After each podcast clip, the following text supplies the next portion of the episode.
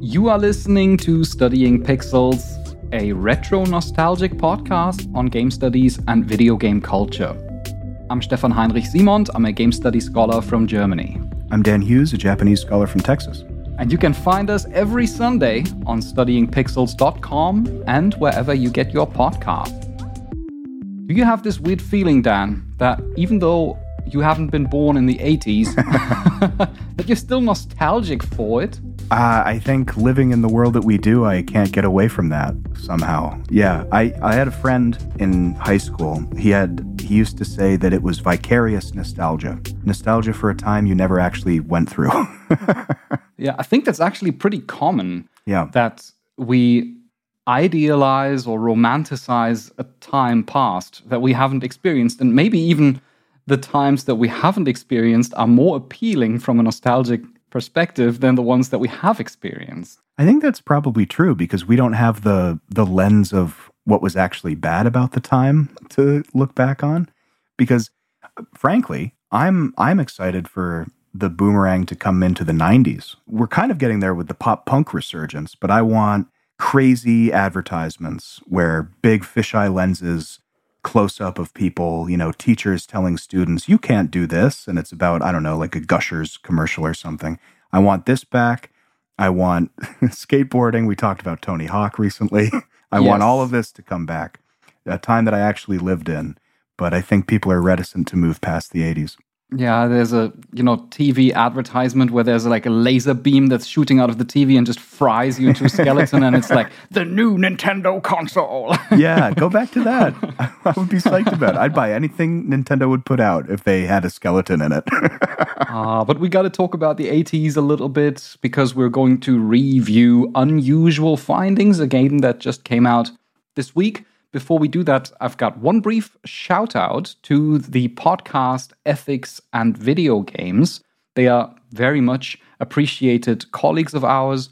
Dan, you and me, we've both been on their show and they've been on studying pixels because we did kind of a crossover episode. Yeah, it was great. And now I did a follow up with them on madness in video games. I spoke to Andy and Shlomo about my PhD project, Madness in Video Games. So if you're curious about that, then you can find them ethics and video games podcast on apple podcasts spotify. There's even a they do they, they do videos. They do like youtube video things for podcasts. They do yeah. They've uh breached the undiscovered country for us. So it was i will say it was fun to watch you talk about it. So if you haven't listened to it give it a listen. It's a lot of fun. And if you like this very show that is studying pixels now then you can help us make that happen because we do need your support. It's very important to keep the show alive. And that's why we have Studying Pixels Plus. There, you can get all of our episodes entirely ad free. You'll get a lovely sticker that says, I am studying pixels, and monthly plus episodes. We just mentioned that this month's plus episode elaborates on the history of the Tony Hawk's Pro Skater series. All of that for just $5 a month. If you're curious, then you can go to studyingpixels.com slash plus to find out more. I'm Sandra, and I'm just the professional your small business was looking for. But you didn't hire me because you didn't use LinkedIn jobs. LinkedIn has professionals you can't find anywhere else, including those who aren't actively looking for a new job, but might be open to the perfect role, like me. In a given month, over 70% of LinkedIn users don't visit other leading job sites. So if you're not looking on LinkedIn, you'll miss out on great candidates like Sandra. Start hiring professionals like a professional. Post your free job on linkedin.com/achieve today. Hold up. What was that? Boring. No flavor. That was as bad as those leftovers you ate all week. Keke Palmer here, and it's time to say hello to something fresh and guilt-free. Hello Fresh. Jazz up dinner with pecan-crusted chicken or garlic butter shrimp scampi. Now that's music to my mouth. Hello Fresh. Let's get this dinner party started. Discover all the delicious possibilities at hellofresh.com.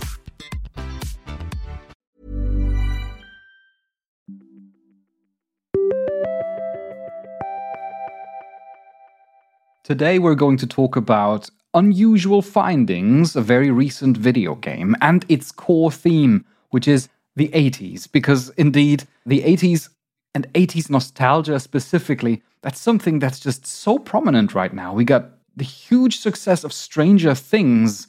We got synthwave music that's coming back. All kinds of like contemporary music is really inspired by the 80s. And we've got a lot of video games, of course, and video game aesthetics. There's a, such a profound fascination with the 80s at the moment. It's truly impressive. I feel like the moment has been going on for quite a while, too because I think a couple of years, surely, yeah. Yeah, and I think that the general idea for nostalgia for these kinds of waves is that at least I don't know if you've heard this, but it comes in 30-year cycles and it usually lasts about maybe 5 or 10 years where you're you're interested in this period. So I think about Back to the Future was set in the 80s and they were obsessed with the 50s and then into the 90s that kind of moved weirdly back to the 20s but then it had some 60s elements and things like this. But i feel like for the longest time we've kind of surpassed and shot past the expected cycle of nostalgia and we've been kind of stuck in the 80s for a really long time. Yeah there was a certain love for the 70s i think that was also part of the 90s when you think of especially tarantino movies for example yeah good point but yes i think by now we've reached pretty much the peak, at least that's what it feels like to me, of 80s nostalgia. And the interesting thing about this is that, of course, this is most likely due to a generation that had its formative memories in the 80s and that is now at a time where it's in positions to have a big impact on cultural productions, on artworks, on films, on TV shows, and so on.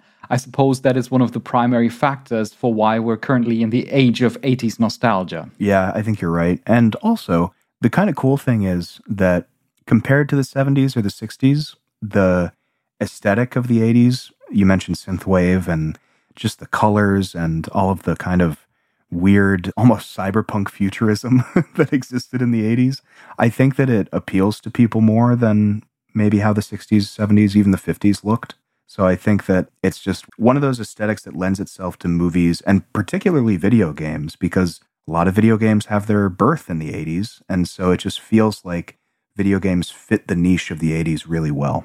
Video games, I think, have actually their origins in the 80s. That's not quite accurate because there have been video games in the 70s already, but they were, of course, much more limited in scope. They were not as popular, not as mainstream, and they were largely in arcades where you know, the home consoles were not a thing at the time. So people are usually not as nostalgic for something like uh, Pong than they are for like, you know, the very early to late 80s video games that were just formative for the way in which the medium would develop. Uh, there was the, the boom and the crash, and then Nintendo came along and I think reinvigorated what video games were. And so I think a lot of people, when they think about video games, still, people who aren't as engaged as you and I are, Stefan, with video games, I think their their minds take them back to the mid 80s or maybe even the early 90s, but it's just a particular aesthetic that lends itself to video game memory, and I think that's why we see a lot of games either set in that time or taking maybe 8 or 16 bit aesthetics or making the the music fit that time a little bit more. And so it's just a, a good Reese's peanut butter cup mesh of memory and form making these games work. And the interesting thing is here that these aesthetics, they are nostalgic in the sense that they pick up on certain aspects of the 80s, but they are not identical to the aesthetics of the 80s because they basically, that's what I gathered from it. They take key aesthetic features, but they implement them in a technological framework that is contemporary. So they're actually much more high fidelity. The music productions, they are a lot more you know, optimized, a lot more mixed, and a lot more thoroughly produced. The films, or if we take such an example like Stranger Things, they pick up on certain things like the Goonies and stuff like that from the 80s, but the special effects, for example, in Stranger Things are super impressive in a way that an 80s production could have not done it. So I feel like this 80s nostalgia in the medium is a projection upon the past as it never really was. Yeah, I think that's perfect. It's an idealized version of it that it's taken all the elements that were there, distilled it, and then produced something that purports to be from that time, but is really an example of how far we've come since then. I think Stranger Things is the ultimate example. Yeah, it's just you could not make that show back in the 80s with what they had. It just wouldn't work. Surely, yes. And that also applies to video games. And the game that we're going to talk about today that does exactly that is Unusual Findings, a title that was released just this week. We have received a review key, and that's why I've already finished it a couple of days ago. Unusual Findings is developed by Epic Llama, that is a small Argentinian indie studio. They are like really small and they went to Kickstarter to get funding for their game and they raised almost 19,000 US dollars, which one could say on the one hand is mm, quite a bit of money. I mean, getting $19,000 for a project is really cool. On the other hand, if you look at the average funding that is required for video game development, 19,000 US dollars is not much money if you need to pay salaries for people, if you need to pay for equipment and so on. That's not much. Not at all. so commendable that they finished it on that. I mean, I'm sure they supplemented with other things, but that's a pretty shoestring budget. Yes, yes, surely. And especially because they published unusual findings now on pretty much any platform. I personally played it played the PS4 version on PS5, I think, because they gave me a PS4 review key and I played it on PS5 and it's currently available for 20 US dollars. But let's get into it. Yeah. What is unusual findings? What is it about? It's about three kids, of course, somewhere in the 1980s. You got Vinny, Nick, and Tony. Great names. yes, classic. Yeah. Yeah. And the game opens up where you play as Vinny all the time. By the way, you have you have three characters, and they are described as playable characters, but actually you're only playing as Vinny, and the other two are always around. Right? Okay. You're always walking around in a group. So it's not like Maniac Mansion where you select different characters, but you only play as Vinny, and the others accompany him. And it opens up with Vinny playing a video game uh, Space Invaders inspired, I think, or or it might have been Super Mario inspired. I can't quite recall. I think it was Space Invaders. And then it glitches out. Then you see his bedroom, his children's bedroom, with the screen flickering. And his father comes in and yells at him, you know, why all of these video games and stuff, and you're grounded, and so on. Hmm. And of course, then he escapes. He meets up with his friend Nick and then Tony to uh, to unlock an adult TV channel. right? So they're, they're doing they're doing what, what kids will do. Yeah, they course. have some kind of like Tony is kind of the geek amongst them, or I should say the nerd, really, because he's into all kinds of technology stuff, and he got like a D scrambler to get the uh, pay TV premium uh, channels unlocked. And instead, though, of an adult movie channel, they accidentally receive a broadcast that shows an alien, an ah. alien ship that then crashes into the forest, and they pull this the Last of Us thing, where you see it on the screen, this kind of alien broadcast, and then suddenly you look out of the window and you see how the alien ship goes down into the nearby forest. Oh, cool. And then they, of course, they investigate, they find an alien robot, and then they have to basically make their way to stop an alien invasion, uncover a huge conspiracy, and ultimately save the world, of course. This is not a spoiler. This all happens in the first couple of minutes of the game now. From then it goes on, right? So here's where we live now, right? Stefan, you played this game. I didn't play it. So your your review is as much for me as it is for everyone else. But my reference poisoned brain has just it, it's been like a pinball machine just lighting up with everything that you've said. So three boys going on an adventure. You mentioned the Goonies earlier. I mean, that definitely feels like that. Then there's tuning into a, a TV station that you shouldn't be able to access. That reminds me of Videodrome, which is a horror movie from the 80s. And then the ship landing and these boys finding sort of an alien life form. I mean, that screams ET. So, Totally. Yeah. So, already in the setup, we've got a lot of different influence from the 80s and the late 70s here. Absolutely. It draws on all of these themes, and I find one of the most impressive things about it that it really captures this kind of vibe of the 80s because what we've drawn on now are several references, pop culture references that Unusual Findings also draws from. Of course, also Stranger Things. I mean, the title is Unusual Findings. It could just, it could well be Stranger Things, the video game, but they already exist. so they probably just said, eh, let's just make Unusual Findings. could also have been dubious occurrences, for example. I would play that game. totally, yeah. Maybe it's a sequel. yeah. But the, the nice thing that they nail is this kind of sense of a conspiratorial adventure that is contained within all of these narratives that you've just named. Like in E.T. is one of these things where there's this alien and where the protagonist, whose name I completely forgot, Elliot. has to hide the alien. Elliot hmm. has, has to has to hide the alien from others, and he will have to explain himself and so on. And that's kind of it's all about this thing. Like this happens amongst us as teenagers, Yeah.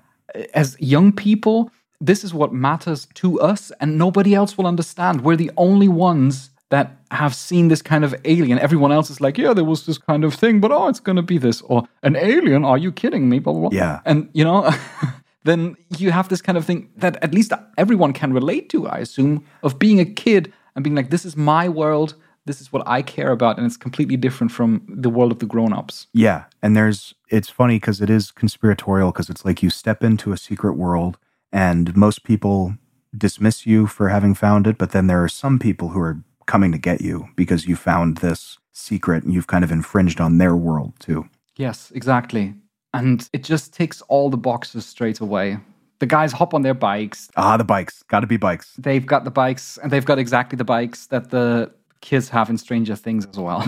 so this oozes 80s out of every corner. And one part that really contributes to that, and that I want to specifically emphasize up top as a big plus point, is the music because they've got some licensed titles and there's some original 80s songs, but it's only two or three throughout the entire game, I think. Pretty impressive. Yeah, uh, for just a couple of licensed titles and then pretty wonderful and very well produced original score composed by Thomas Ferrero. I looked up his name because I wanted to shout his name out here. I think this is probably perfectly fine. I've recorded a little bit of the track that plays in the background. So I just recorded a little bit of gameplay. This is like, you know how let's players they can also put clips of gameplay on YouTube. We can play a little clip here of me playing unusual findings where the music is rather prominent. I'll just put it in the background here.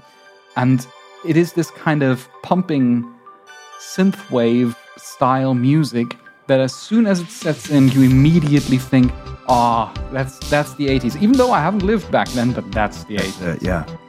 Do you think that that works well for video games because synth was kind of in the same family as the 8 bit music that we really love in video games? Totally. It's very iconic in the assemblage of various different soundscapes that we know from video games, yeah, that have been created on the first Nintendo and then the Super Nintendo. There's so many people who use still like a Game Boy to make music. Chiptune music, yeah. Chiptune, exactly. So I think this kind of auditive aesthetic of video games is so influential and pervades so deeply into synthwave that uh, it is a perfect fit, I think. Yeah. Well, kudos Thomas Ferrero. Yes, exactly. And the same applies for the visuals. The visuals are also pretty impressive, I must say. They are, of course, very reminiscent of Maniac Mansion. I think this is probably Maniac Mansion is probably the strongest influence where you have these, you know, slightly elongated characters and they're kind of a little bit stiff way to move around. At the same time, though, it is of a sufficient production quality, as we mentioned earlier, that it doesn't seem clunky or weird. You know, it has just this typical Maniac Mansion stuff, maybe in between, somewhere between Maniac Mansion and the Day of the Tentacle. Uh, that's the kind of aesthetic that you can imagine. I think it's interesting that certain games like Maniac Mansion, I feel like the aesthetic came out of limitation, and then it's it's really cool to see people recreate that, but have it not feel clunky or out of place, and just as if it had just been made the exact same way. So sounds like it's a pretty one to one kind of feel for this old kind of video game aesthetic that we've been talking about. Yeah, with certain things, this kind of abstract 8 bit, 16 bit, whatever it is, I don't know, this 80s nostalgia aesthetic, I'm going to call Yeah, it. yeah. Uh, this is really something that holds up very well because of the implementation of icons instead of uh, symbols or instead of indexes. Uh, what I mean by that is when I say icon, then I mean the things that you see on screen, they are to some degree related to what an actual object would look like in a photorealistic aesthetic, but it doesn't try to 100% replicate it because a face, obviously, if you want to do a photorealistic face, then you know you can look to games like what you see coming out of the studio of Quantic Dream, for example. They put a lot of effort into that. Or Naughty Dog, you know? They're doing a lot of putting a lot of effort into that. But if you don't have that kind of budget or if you want to go into a different aesthetic direction, then look at the style of an emoticon, uh, like a smiley. It's so abstract. At the same time, it evokes so much emotion because what you can't see, your mind is basically filling in for. And this is how the aesthetics of unusual findings works as well. You're in retrospect, I think about the game and it probably looks a lot better in my mind than it looks on the screen because my brain filled out all of these gaps. That's so cool how that what you just described makes me think of the stories from the 80s that we that we brought up too that it's sort of taking inspiration from because there's something really interesting going on with how the actual narrative of those stories is that there's something that maybe the kids think is happening and they're putting a lot of themselves into it to figure out what's going on. And then also when we look back on those movies we have those rose tinted goggles on and we think oh it was it was much more this in my memory than it was actually on film. So it's interesting that even in the aesthetics of the game, where you're kind of gesturing towards what this icon represents, you're filling in the blanks and telling the story as much as the developers are. Exactly. And, and, and that means that sometimes it can be uh, more expressive or it can even feel more authentic to have a more abstract face rather than one that attempts to be completely realistic. Where you know how when you play one of these older adventure games, characters talk and their mouth movement is just like basically a small loop that plays over and over and is completely not befitting for the actual utterances. That's exactly the case here. And it's perfectly fine. It, it doesn't bother me at all. It's part of the genre, it's part of the aesthetics. And it doesn't seem weird at all, you know? well, I think it's it's fun because the way that you're describing this, it there's a certain feeling. I don't know if you've felt this with other games, but the game is almost like a story that you're hearing secondhand, and this is how they've recreated it. And so you kind of fill in the gaps because the storyteller is leaving the gaps up to your interpretation. So they could, you know, obviously, uh, you mentioned Naughty Dog. They're very expressive. It's very clear what they're looking to do. Maybe you can interpret certain themes and meanings of a game like Uncharted, but for the most part, you know how Nathan Drake feels. Whereas in a game like Unusual Findings, it sounds like you could go into a scene and say, "Oh, I wonder what's actually happening here." I think I think probably this because this is what I imagine is happening, but I don't know if that's what they intended. Yeah, and that's the reason why this kind of aesthetics holds up so well. It might be the reason for why when we think of you know these this pixel art style pixel art that holds up so well because it is abstract to a degree. We also know that games like you know super mario world i know that's from the 90s but super mario world that game looks amazing nowadays. You don't you don't need to change anything and it looks fantastic. Whereas if you take a game like i don't know let's say Final Fantasy VII, hypothetically. sure. Okay. I'm willing to go with you on this. yeah. Oh, God. I mean, uh, I, am sure there's going to come a time when we look nostalgically back upon that, and there's going to be, you know, games that play into that kind of aesthetic again. But where you have this strive for photorealism, the gap between what you experience and what it is actually gets bigger rather than smaller. Yeah. You're, you're teetering on the edge of the uncanny valley. at that point. exactly. Of course, it is also part of this quintessential 80s experience to integrate lots of references and some experiences that you would just organically find in the 80s. For example, they make a big thing out of it in Unusual Findings that when a cartridge doesn't work, then you have to blow into it to blow out the dust. There's actually a puzzle I couldn't for the life of me progress, and ultimately you had to plug in a plug into a into a socket, and all you had to do is just hit the socket and then put the talk to button, the talk to interaction verb. I'm going to come to that in a second. And what he does then is he blows into it, and it's like whew, dust flying out, and he's like, okay, now it works. Uh, who was the first kid who? I mean, I'm sure there were people who were familiar with computer chips and things, but can you imagine? That seems like a playground rumor that you wouldn't believe until you did it. Just blow in the cartridge until it works. Although I'm actually not sure whether it's a good idea. I've heard also, and that's also addressed in the game, that it can also damage the circuits, and that's why you shouldn't blow into the cartridge. yeah. So damned if you do, damned if you don't, I'm afraid. Yes. but such things, you know, you play an NES game, you blow into the cartridge to to get it to work again, or you go to like I don't know, Video Buster or what it's called in the in the game, uh, where you Buster.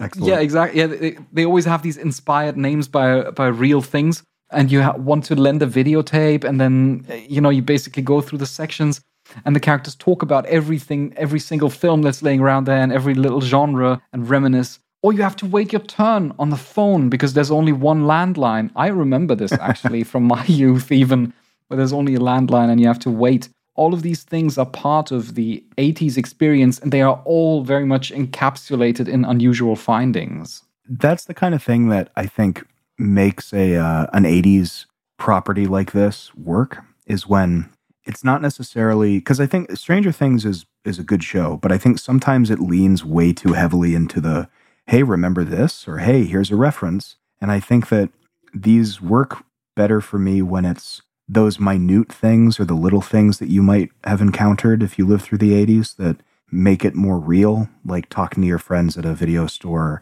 or blowing into a cartridge.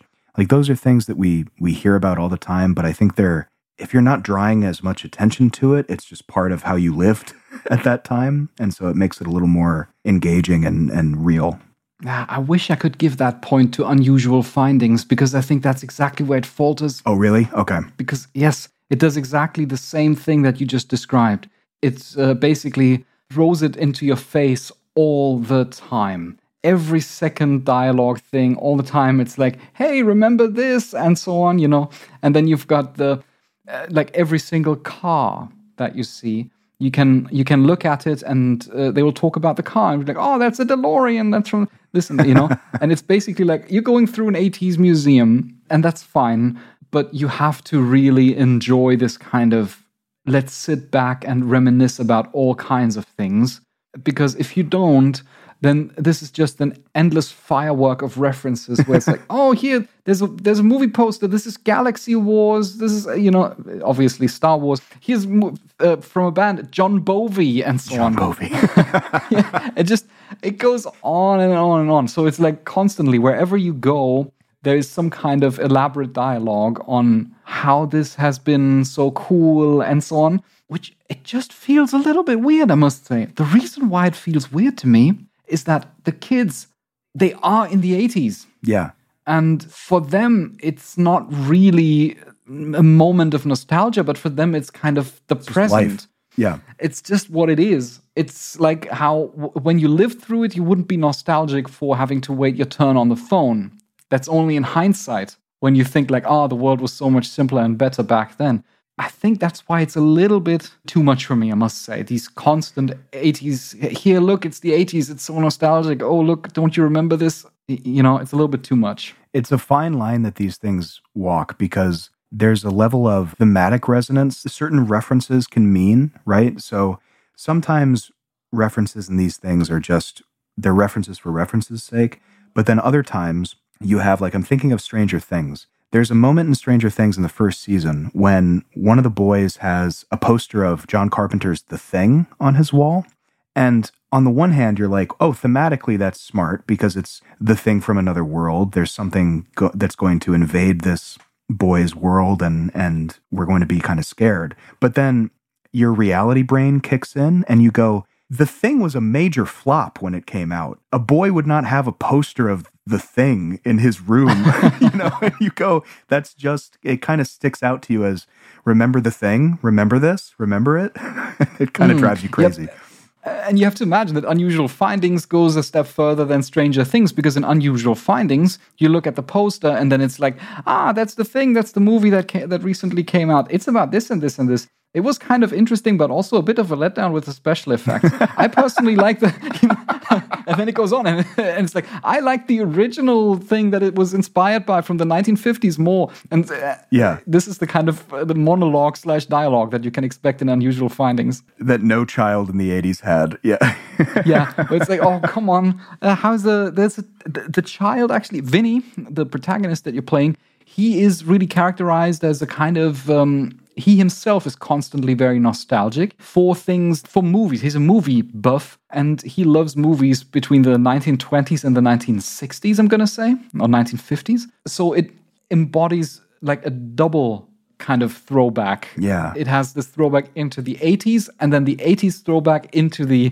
1920s to 1950s uh, cinematography. So someone who's nostalgic in a nostalgic property, that's kind of interesting. Yeah basically what I'm trying to say here is that unusual findings is only enjoyable when you really enjoy nostalgia and you're like into oh I just want to you know I just want to experience that. If you're kind of annoyed by this constant 80s romanticization, then you have to run from unusual findings. but I guess on the flip side, if you're looking for more 80s, then it sounds like it's right up your alley. Yes, yes. If you're looking for more 80s, then you get a sufficiently interesting set of characters they, of course, are all stereotypes. I mentioned Vinny, the kind of hero protagonist who's also at the same time quite a bit geeky. There's Nick, has this kind of you know Rambo uh, headband on, and he's kind of the more hot-headed guy. He loves cars and so on. He's the only one who can properly talk to girls and and that kind of thing. And then there's Tony, Tony who is the nerd with the glasses and so on, who's all got all kinds of niche knowledge of things.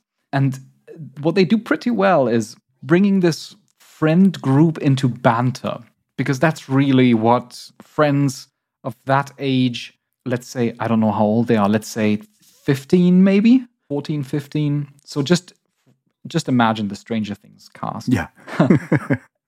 The banter is what brings these characters to life and they do that pretty well they even have lots of profanities in the game, probably because they don't have a publisher that would interfere and that would say, hey, you can't say that. At the same time, though, I must say, while I enjoyed the banter because of the convincing writing and voice acting, it also is rather slowed down. Because if I'm not mistaken here, then in Unusual Findings, there can only ever be played one voice track at once. Oh. Okay. Just like in old adventure games, you know, where you have where just one person says their piece and then there's a short gap and then the next person says their piece and then it goes back and forth and it just is a very slow dynamic. If we would do that in a podcast, then people would think, why are they so stale?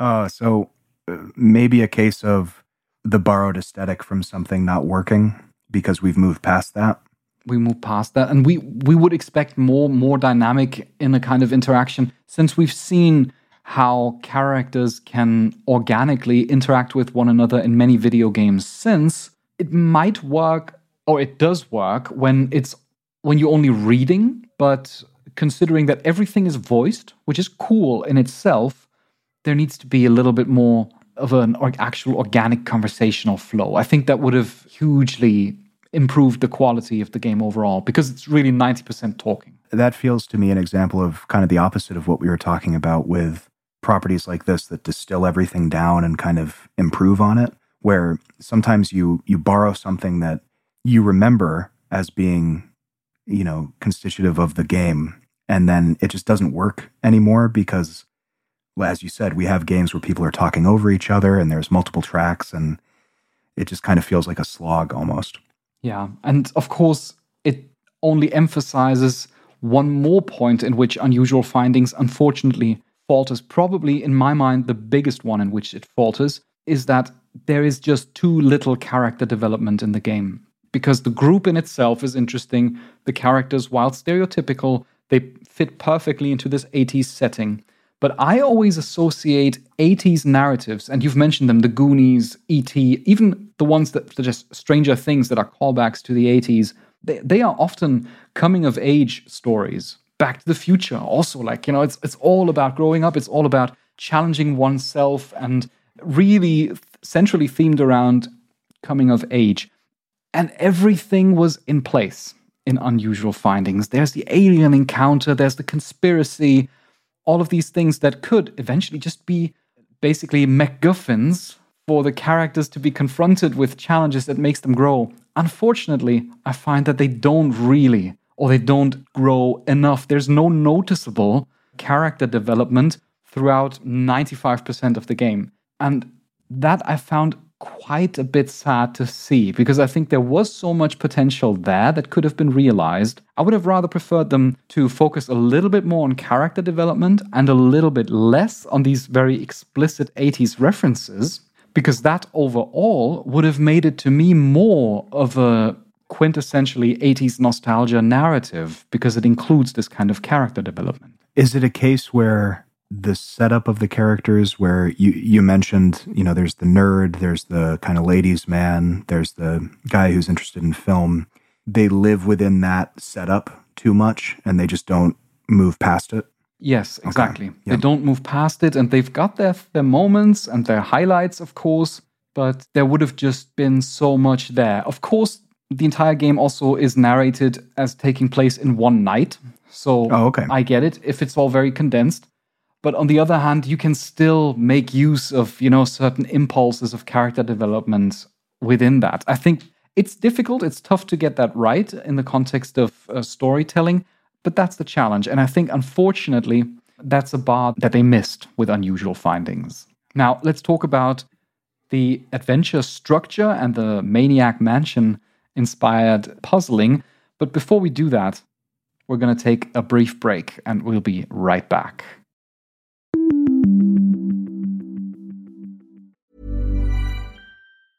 I'm Sandra, and I'm just the professional your small business was looking for. But you didn't hire me because you didn't use LinkedIn jobs. LinkedIn has professionals you can't find anywhere else, including those who aren't actively looking for a new job but might be open to the perfect role, like me.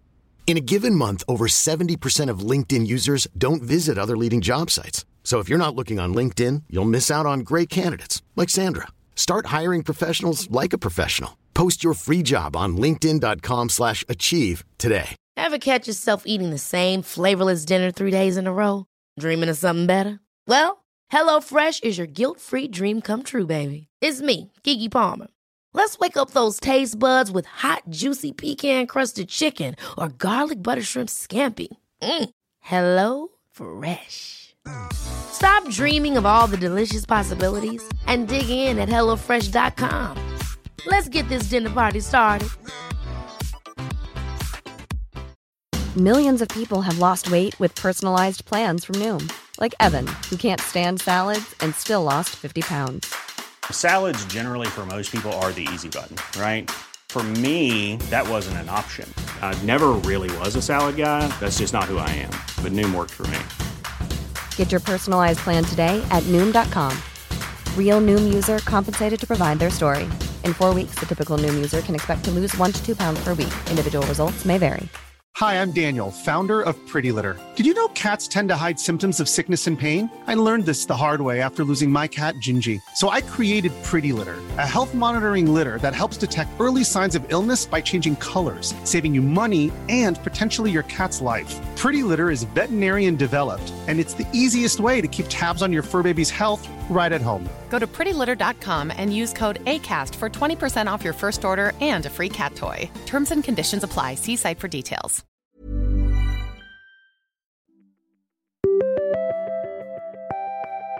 And we are back with our review on unusual findings and our inquiry into 80s nostalgia. One thing that we haven't spoken about yet is the mechanics. the game. yes, the actual game, because as it turns out, it is really a game and not a TV show, which crucially differentiates it from Stranger Things. Although there is also a Stranger Things video game, but this is not it. It's a different game. it's a point and click adventure, and it is very classical in that sense because it operates on the basis of interaction verbs. This is a throwback to the time of the early LucasArts adventures, where you can do pretty much anything with any object in the environment. In the case of unusual findings, it's simplified a bit. You can choose to look, grab, or talk to pretty much anything. So you have like a little crosshair, and then you aim it at something, and then you press X and then it pops up look at, talk to, or grab. And you can do all kinds of silly things with it. That's part of the fun, where you can say, talk to tree, for example. And then Vinny walks up to the tree and is like, I'd rather not talk to vegetation. And then, you know, you move on with your life.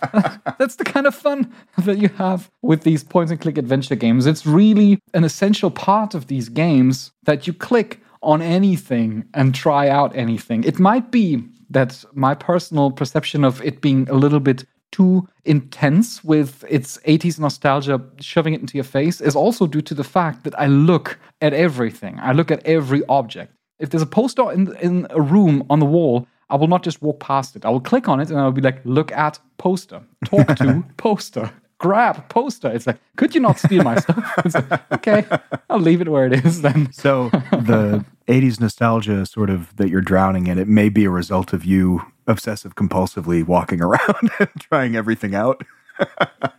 Mm, yes, I think I still got that in me from these original games because that's often the only way to find the solution uh, to a puzzle. That's a very fair point because you in point and click adventure games you do have to try literally everything. Things that you you wouldn't even imagine are possible. So, all right, I'm going to I'm going to take back my critique of you in that case because that is necessary for those games. Yeah, I must say that most of the puzzles that you encounter they are quite logical. And usually you get the crucial cues for puzzle solving in conversation because you can, of course, also talk to absolutely everyone in that game. With every character, you can have a more or less uh, elaborate conversation and you can ask them like did you see anything suspicious tonight? How are you doing? What are you doing here? And so you've got like these several prompts and usually either you get crucial hints for puzzles or they are going to just directly ask something of you like can you help me with this or something there's a guy who's completely he's in front of his house and he's trapped in christmas lights right they are Sure. as as, As you happens. do. Yeah. I think it's like uh, somewhere around Christmas time actually in the game. And uh, you walk up to him and then you can speak to him, and it turns out that uh, he needs help. he needs an extension cord for the Christmas lights. And then you talk to him further, and then the more you go into the conversation, you find out that he's actually a video game developer for a video game that another character at the other end of the map, a different, completely different character, is currently playing that game and is stuck at a point. So you can get a tip from that character to then help the other character out and progress. That's pretty fun. That's, that's pretty fun. Yeah. And these these puzzles are usually pretty good, I must say. I was always worried because I played this game before it came out. And that means you can't look anything up. If you are stuck, you are stuck because nobody else is playing that game except for a couple of journalists and you can't reach, you know, I could have technically reached out to the developers and be like, "Hey, I can't progress here." But luckily, I didn't have too much trouble. There were some times where I just started to try out everything with everything, but that's also just part of any kind of nostalgic uh, point and click adventure. Yeah. Yeah, there's always the I don't know what to do. Now, the real the real question that I have to ask is there ever a point in the game and I think I know the answer, but is there a point in the game where if you didn't do something early, you cannot progress or No. is it pretty forgiving? No, there isn't. Okay. Uh, it's pretty forgiving in that sense because you always have uh, certain environments in which you navigate. For example, the first one is your hometown. And you've got like a world map overview where you can click on different areas. Then you go there, and it's like this 2D thing where you walk around, you can speak to characters, you can collect all kinds of objects, and so on. And then once you think you're done in that section, you go on to a different one. You go on to, I don't know, a junkyard that's nearby, and so on. But you can always freely navigate in between these areas. And in order to leave the area, you need to complete basically the main part of the puzzles. There are also some optional puzzles that you don't need to complete, but you can never navigate yourself into a complete corner. Because I think of um, even even games that weren't strictly point and click, like the Ultima games. There were always there was always a point where if you didn't do one thing in the first screen, you couldn't finish the game. Oh, I remember that when I played Maniac Mansion back in the day, that game was also super merciless because characters would die and uh, you only had so many so many chances and you couldn't actually navigate yourself into a corner where you just can't continue playing that game. it reminds me of another game we talked about, The Quarry. and those, you know, Until Dawn, where games have become more forgiving since Maniac Mansion, where, yeah, people can, can still die. It just won't be a perfect run through the game.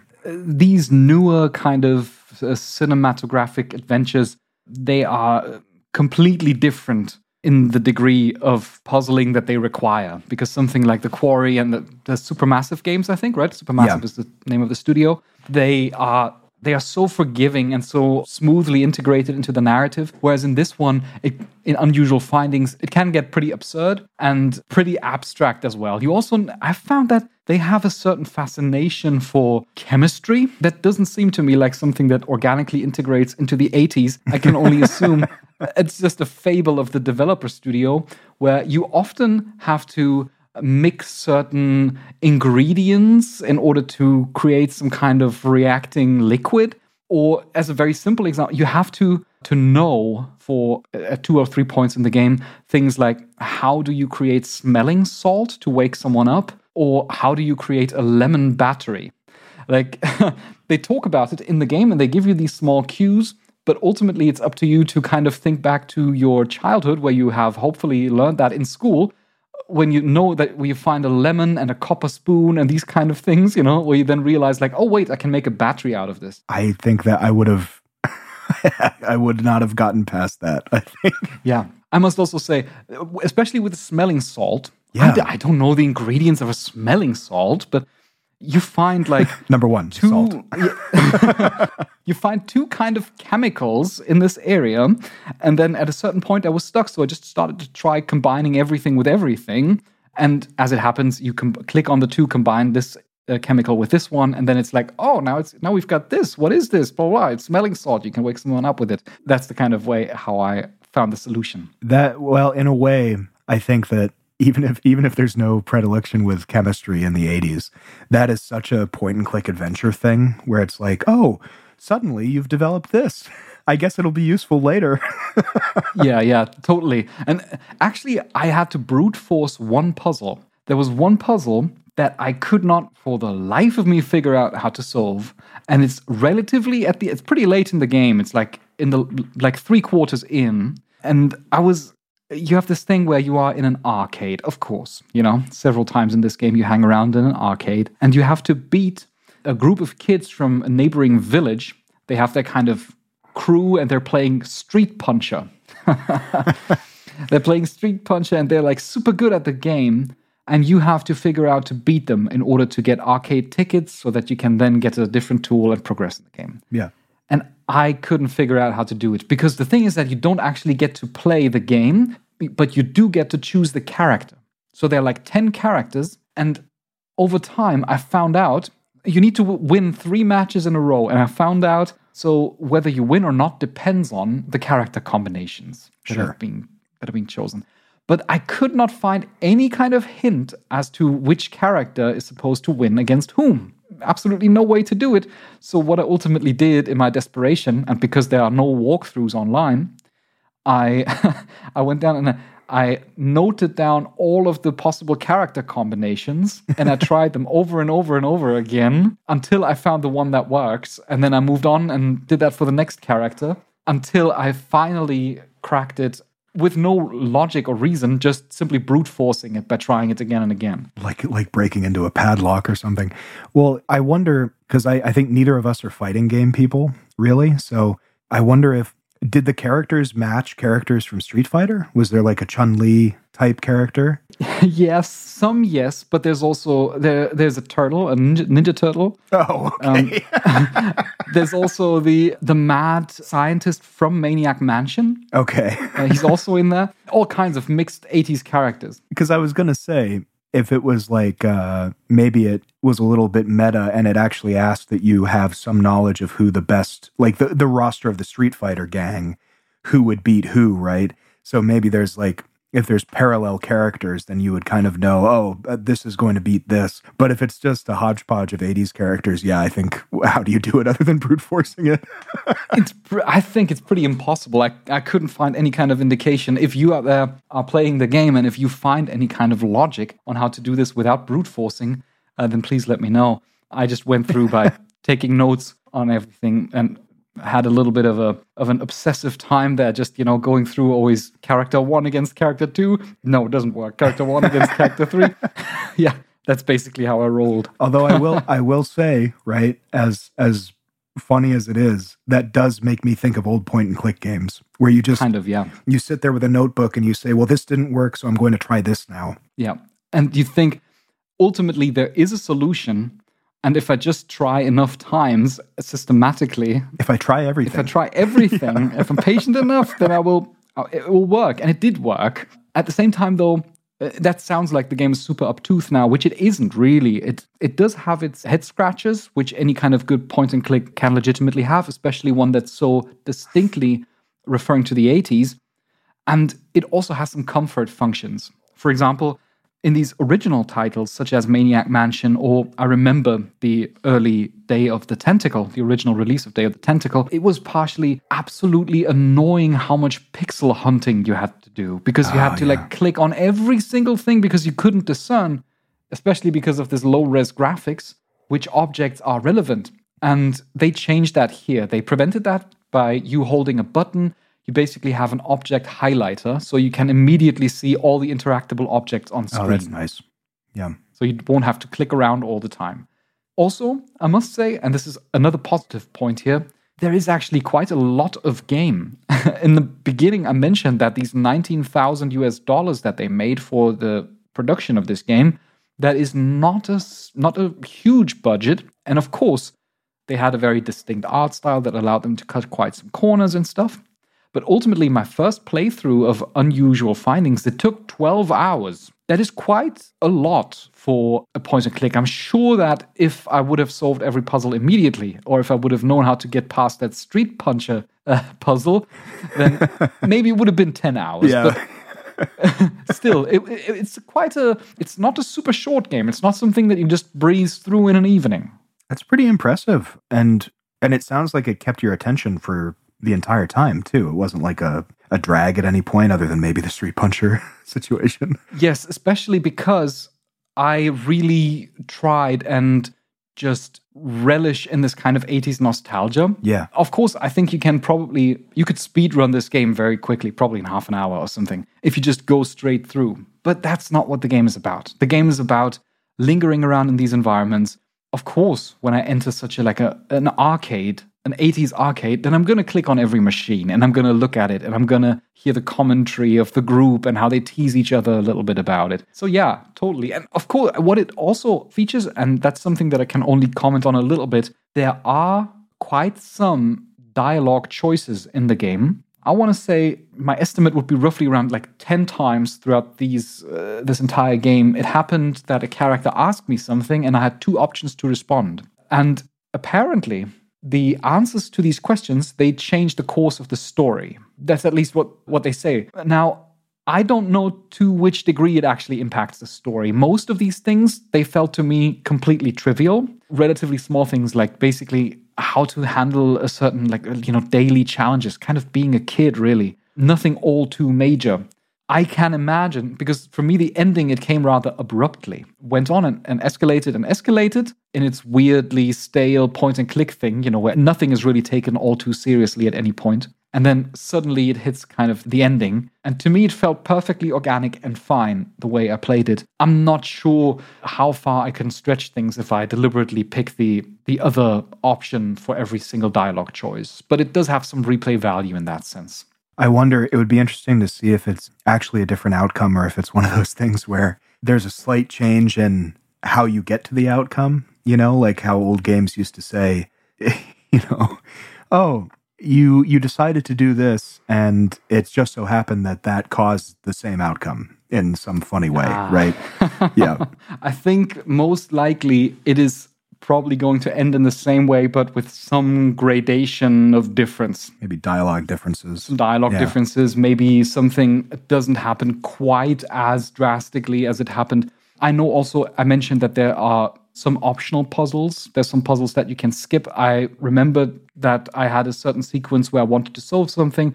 I thought I needed some other kind of thing, uh, more information to solve it. So I moved on and suddenly it was gone. And then I was like, okay, now it's gone. Uh, so you can technically go back and, and get these optional puzzles to probably get some kind of additional ending unlocked. I didn't do that. It did also not sufficiently motivate me to to go through all of that again just to get these optional puzzles. Last point is that as is to be expected for any kind of game that is in a pre-release state, I discovered quite some bugs and I do hope that they're going to be fixed. A bug that I found is that there's quite some audio muffling going on. So the audio levels, even though the actors do generally do a good job, they are a little bit inconsistent. Sometimes the volume would go weirdly low, and I'll be like, oh, someone forgot to, you know, I know a little bit about audio mixing. It's like someone forgot to normalize that segment of audio or something. I also encountered a conversation where there were some audio tracks that were just entirely missing. Like you could still read what the character says, but the audio track would just not trigger. And I found incidents where I mentioned there's an object marker, so you can hold a button and it displays all the objects on screen. Now, that object marker indicates objects even if they are not there anymore, if I've picked them up already. Oh, interesting. So yeah, the, there are actually a couple of interesting experiences that normally people don't make when they when they play a game only after it has come out. For example, the credits were missing. Oh no. I didn't mention that or didn't intend to mention that as a part of the review because it's not a minus point, it's not a negative point. Yeah. But by the time I played the game, the credits were not yet in. There was only test text. Oh, that's right. it was like credits testo at the end. Yeah. And then it just had some had some gibberish written there. But that's not a negative point because it's perfectly fine. That was I think roughly 2 weeks before the game's supposed to come out, so I assume that they just simply patched the the credits in at a later point. You know what would be funny is this is kind of a niche 80s nostalgia thing, but do you know the story of Japanese developers in the 80s? In the credits, they would put like the office nickname of the person instead of their actual name. So you would Yes. It would be like uh, you know, uh, someone like like lousy lousy Kaz or something like that. It would just be something like just who who made this game? Oh, it was uh, it was Bipper or something. yeah, it, it is definitely an interesting glimpse behind the curtain, I must say. That's kind of cool. Yeah. Being like, oh, okay, the credits are not in yet. this game just appeared. Yeah. yes, but but that's fine. It's also actually, I assume that most people know this. That it's perfectly common that games are basically being sent as for, for review purposes to journalists, and then only at a later point there's actually some kind of you know 1.0 patch that comes in and that delivers some additional things, fixes some bugs. So it might be that these bugs that I've mentioned that they are fixed by now, and I'm 100% certain that the credits have been added Yeah, into the game. I would think so. before its actual release. So I'm not worried about that at all. I would say unusual findings. I found it very well worth playing. I gave kind of like a mixed picture about it now, and I think that's pretty much my impression of it. It is, I think, not so much about progressing, going through, and solving puzzles, that as well, and it does a pretty good job at that. But of course, it all revolves around nostalgia, memories, relishing in the 80s. It is a little bit too pushy about that, and I wish that it would have spent more time and effort for character development. But it is also quite polished and a well done game, especially for such a small studio working on a relatively small budget. So if you are out there and you say, 80s nostalgia, sign me up for it. You know, I'd gladly spend a weekend puzzling my way through unusual findings. Then please feel free to go ahead. But you do need to bring some patience for this kind of genre typical slow pacing of, yeah, an 80s adventure game, really. Well, I think you've sold me on it because I think I, I love a good nostalgia fest and I love a good throwback game. So it sounds like it kind of nails both of those.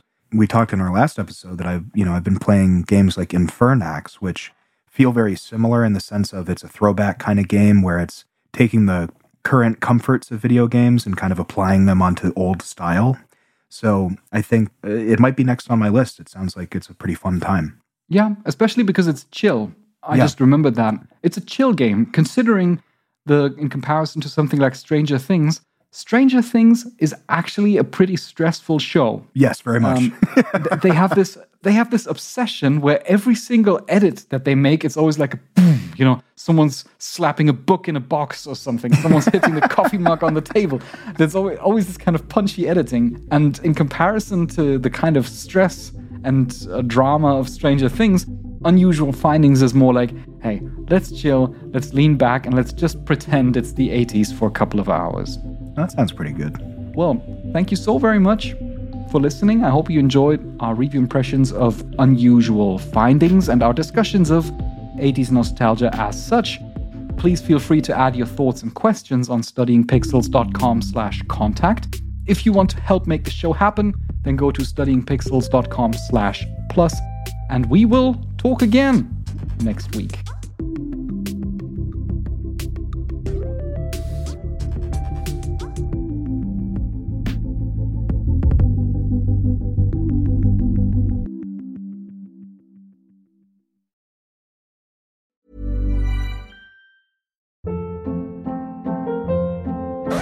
Hold up. What was that? Boring. No flavor. That was as bad as those leftovers you ate all week. Keke Palmer here, and it's time to say hello to something fresh and guilt-free. Hello Fresh. Jazz up dinner with pecan-crusted chicken or garlic butter shrimp scampi. Now that's music to my mouth. Hello Fresh. Let's get this dinner party started. Discover all the delicious possibilities at hellofresh.com. Hi, I'm Daniel, founder of Pretty Litter. Cats and cat owners deserve better than any old fashioned litter. That's why I teamed up with scientists and veterinarians to create Pretty Litter. Its innovative crystal formula has superior odor control and weighs up to 80% less than clay litter. Pretty Litter even monitors health by changing colors to help detect early signs of potential illness. It's the world's smartest kitty litter. Go to prettylitter.com and use code ACAST for 20% off your first order and a free cat toy. Terms and conditions apply. See site for details. Hey, it's Paige DeSorbo from Giggly Squad. High quality fashion without the price tag? Say hello to Quince. I'm snagging high end essentials like cozy cashmere sweaters, sleek leather jackets, fine jewelry, and so much more. With Quince being 50 to 80% less than similar brands. And they partner with factories that prioritize safe, ethical, and responsible manufacturing. I love that. Luxury quality within reach. Go to quince.com slash style to get free shipping and 365 day returns on your next order. Quince.com slash style.